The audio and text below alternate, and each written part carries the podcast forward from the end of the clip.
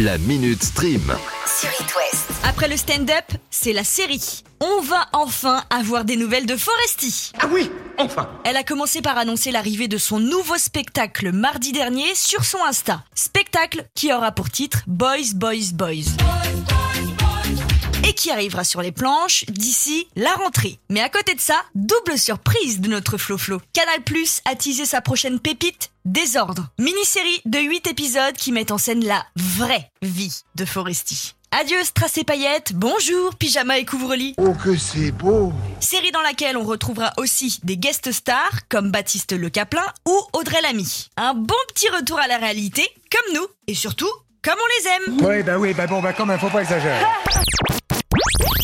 C'est aujourd'hui que le tapis rouge est foulé. Ouverture du 75e Festival de Cannes qui se terminera le 28 mai et seul moment de l'année où il faut à tout prix être bien vu par le gratin du Cinoche. Oh, j'ai très soif, où est mon champagne ? Si vous comptez aller y faire un tour, sait-on jamais, vous aurez l'occasion de croiser Pierre Ninet, Tom Cruise, Isabella Gianni, Marion Cotillard, bref, toutes les personnalités du monde finalement. Si, je suis une star !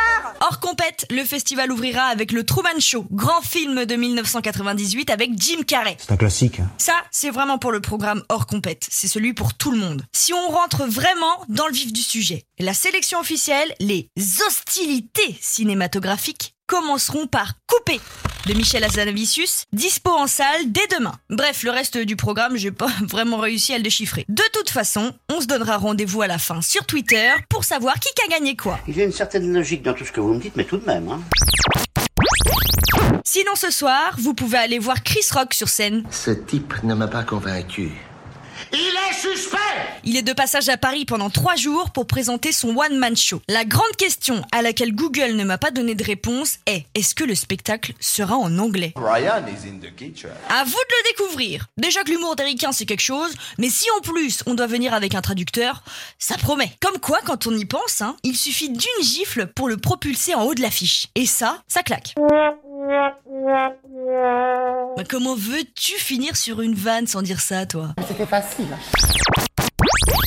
Alors là, je sais pas si on a touché le fond ou si on creuse encore, parce que j'en connais un qui a eu une drôle d'idée. Qu'est-ce qui se passe chez vous ? Pour une fois, il ne sera pas devant la caméra, mais bien derrière Cyril Hanouna. Ok, super.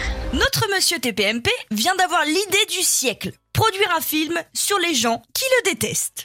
Pourquoi faire ? Film intitulé donc très sobrement « Je déteste Cyril Hanouna ». Égocentrisme ou sadomasochisme, dans tous les cas, il aime qu'on parle de lui. Et le résultat sera visible d'ici 2023. C'est tout ce que j'ai à dire à propos de ça.